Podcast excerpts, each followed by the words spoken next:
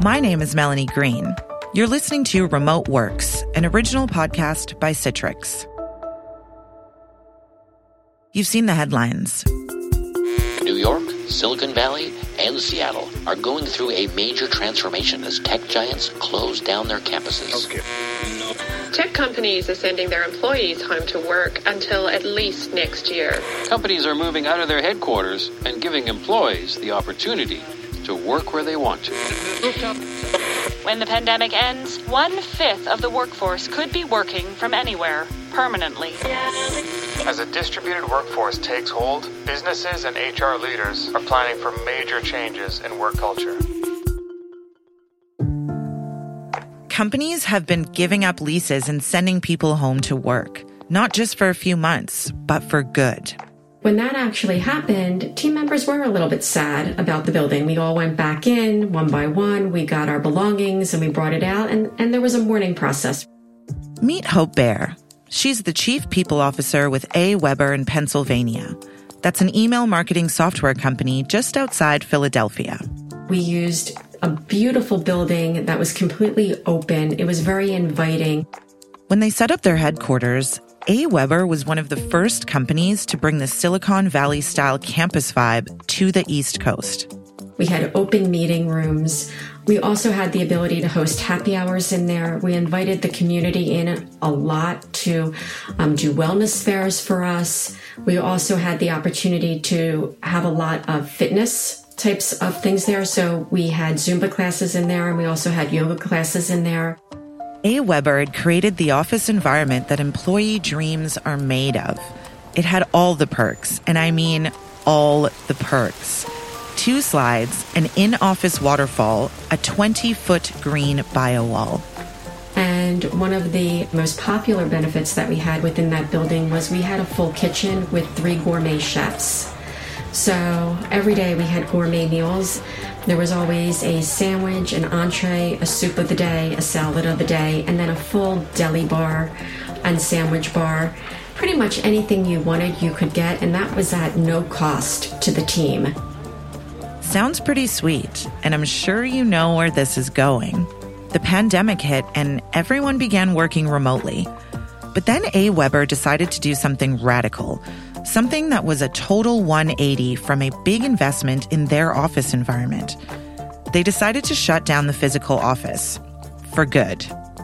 So I would say that making the decision was probably the hardest part of it. So when the leadership team made that decision to go fully remote, there was a decision to do it in a way where the team felt supported. So our CEO actually had the conversation with the entire team at one time and basically went through the whys as to why we were going to be remote first and what the opportunities would be and how much he believed in our abilities to continually meet the needs of our customers in this way. Yes, okay. That sounds reasonable enough. But losing the chef? That's gotta hurt. I would say that I do miss it, but I miss the people more because the building was a structure, and I've always been very clear to say to teams wherever I have been that the building doesn't define the relationships. The relationships define the culture. It's tremendously difficult when you think about the weight on Hope and other shoulders. They're trying to navigate a lot of things. Meet Chris Focci, who's part of Citrix's strategic advisory practice. I'm a customer engagement strategist and I help lead an advisory practice within the Citrix team. So, what does that mean? I work directly with leaders inside and outside of IT within our customers to support them, you know, with strategy and in their transformations as they're looking to operationalize employee experience. How do you even define employee experience? It's the sum of employees' perceptions of their experiences working within an organization. Chris, what shapes employee experience? You can put them into three basic buckets. You know, we think about the cultural space, the technology space, and the physical space that employees are part of. When you think about those three things, they have a lot of influence and help shape that employee experience. So that's good news for Hope Bear. When she looks at the experience her employees will have, losing the amazing office environment may not be a deal breaker. In fact, it might not be that important at all. We spend a lot of time thinking about extrinsic things like perks and ukulele lessons and cooking classes and online drinks, but really where the attention has to be is how can I help this person accomplish what they need to do? How do I help them find that kind of personal progress amidst so much disruption in their lives? What is important is much less tangible. Recent Gallup research found that the strongest motivators for employee engagement had nothing to do with the funky office space, but much more about how the employees treated and how they were valued.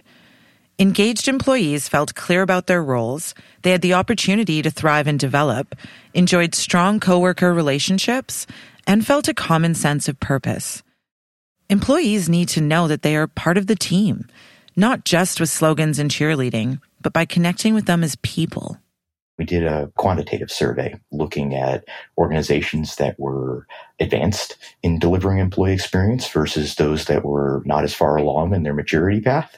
The thing that set the advanced organizations apart is they were embarking in a set of empathy driven activities. So when you compare the advanced organizations to the rest of the pack, they were far more likely to be doing things like employee journey mapping exercises, applying design thinking, iterative processes to improving employee experience. They were taking a deeper look at the application and device experience of employees overall, they were thinking more and more about the daily journeys. Maybe the most important thing is that there's a pivot. You know, often when we think about employee experience, we think about things like bonuses, perks, you know, those fun things around the office.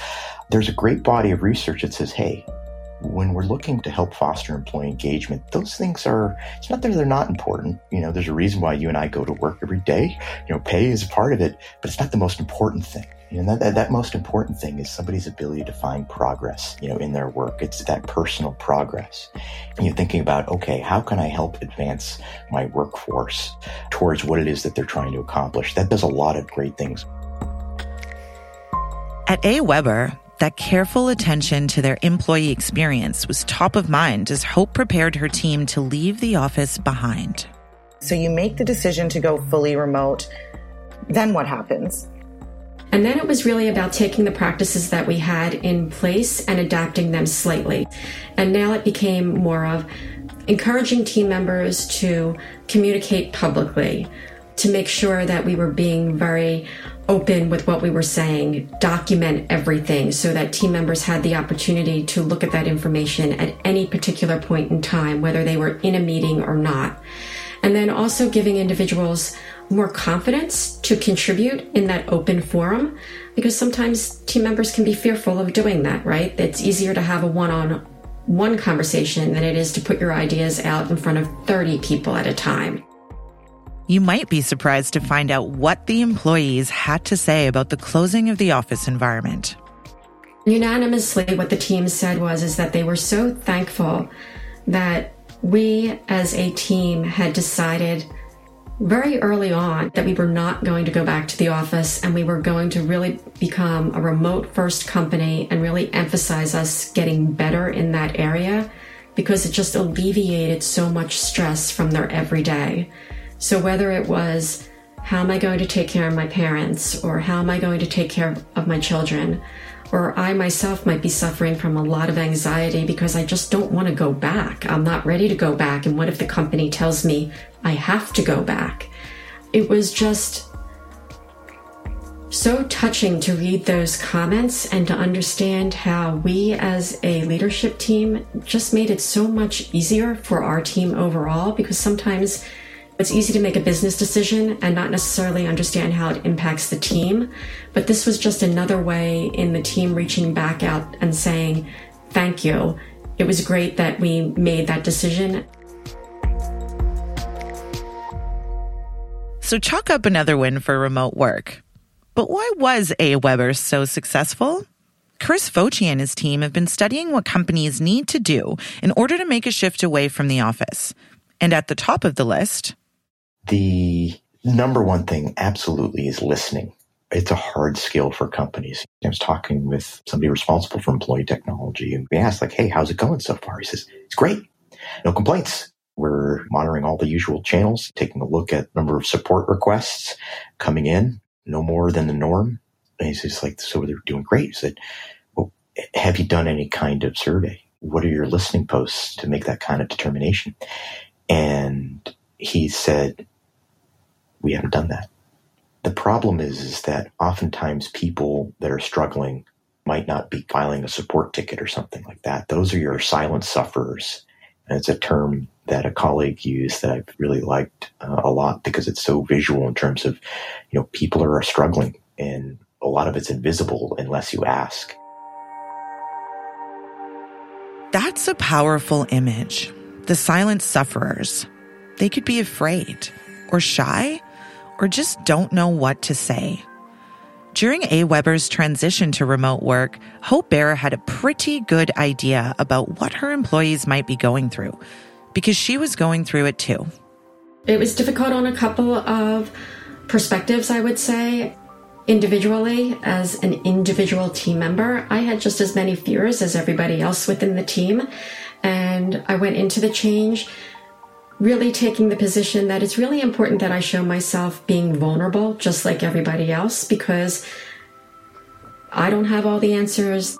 I really made an effort to touch base with as many team members as I possibly could one on one to walk them through that transition and to let them know that if they were having individual issues where they could go and seek help because I thought that the biggest struggle is having somebody be out there and feel as though they were alone because not all of our team members are living with others.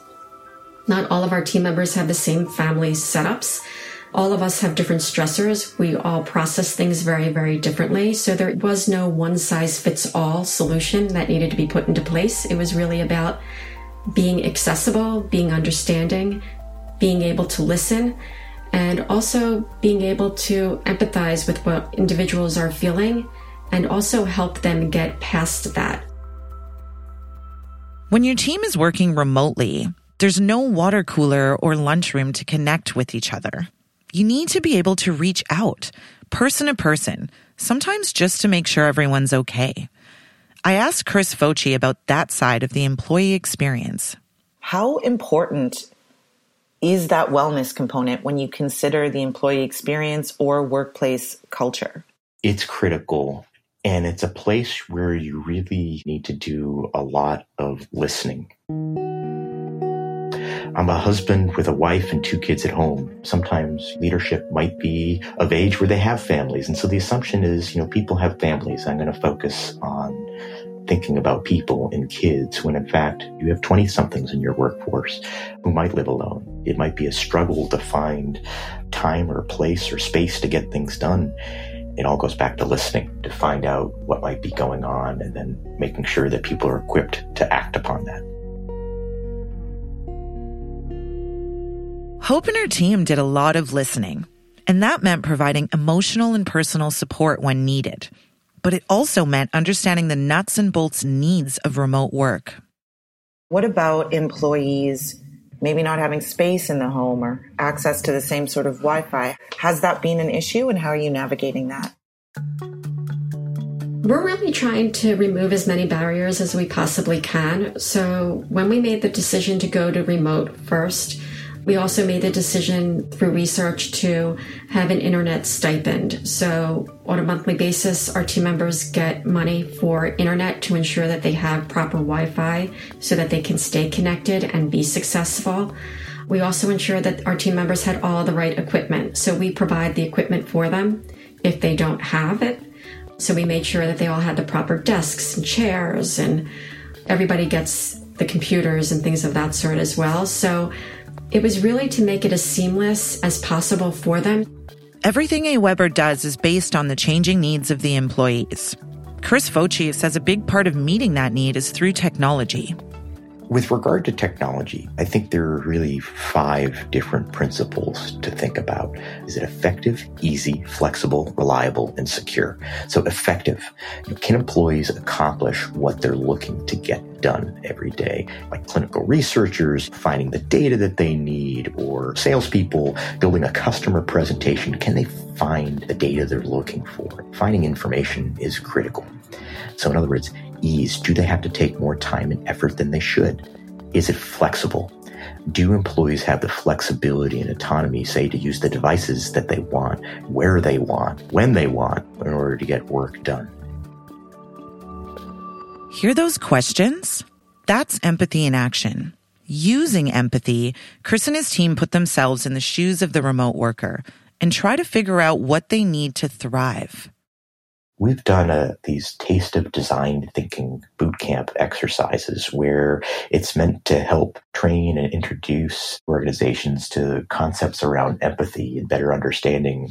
The goal of the exercise was, you know, teach them about the method and the exercise was actually helping reimagine the remote workspace for an individual. And so you kind of run through a process with a partner uh, during it. And it's always a lot of fun. And, you know, because it's a big eye opener for uh, employees.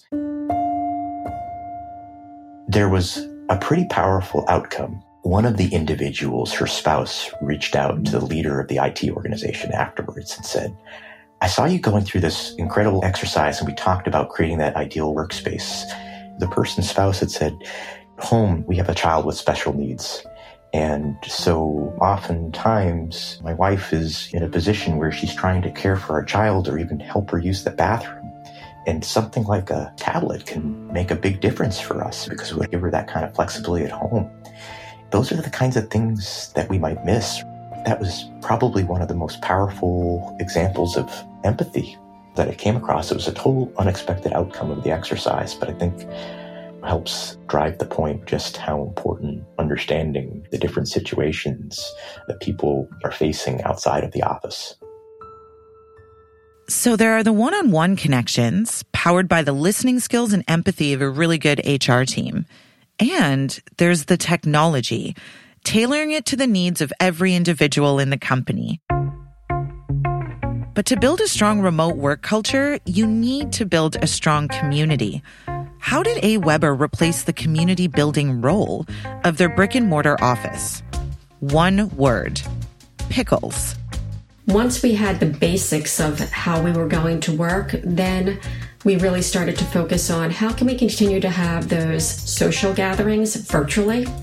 So we've had, you know, cooking with, I could say. So we've had team members do a lunch recipe. We've had a team member teach us how to pickle. We've had other academy programs where team members use their passions to actually educate the team in a specific topic. I had one team member do an entire session on how to make a electric bike. We've also done virtual happy hours. We've had quizzo nights. We had a comedian come virtually and do a comedy show for us, which was great as well. So it's really about getting the whole team involved as to how we can do things differently. It all sounds impressive, but what about that office with the chef and the great food? And the happy hours in the common areas. Doesn't anyone miss the social aspect of that groovy office environment? Well, it turns out that a lot of people actually prefer getting together remotely.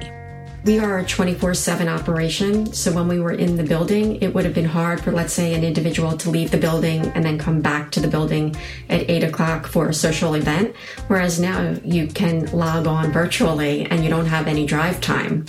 So it's funny that we might not be in the same place at the same time as we were previously, but we actually have different ways of communicating that if you highlight them, they're actually more effective than they were previously. So you might assume that a chef in a cool office space will attract great employees, and that might be true. But to keep those employees, you need to be able to listen and empathize, and then create a working environment that will best meet their personal and professional needs. A. AWeber discovered that what's best for their employees is working remotely. Hey, I wonder if that chef delivers. Thanks for listening. Next time, we'll be back with two people you'll really want to meet.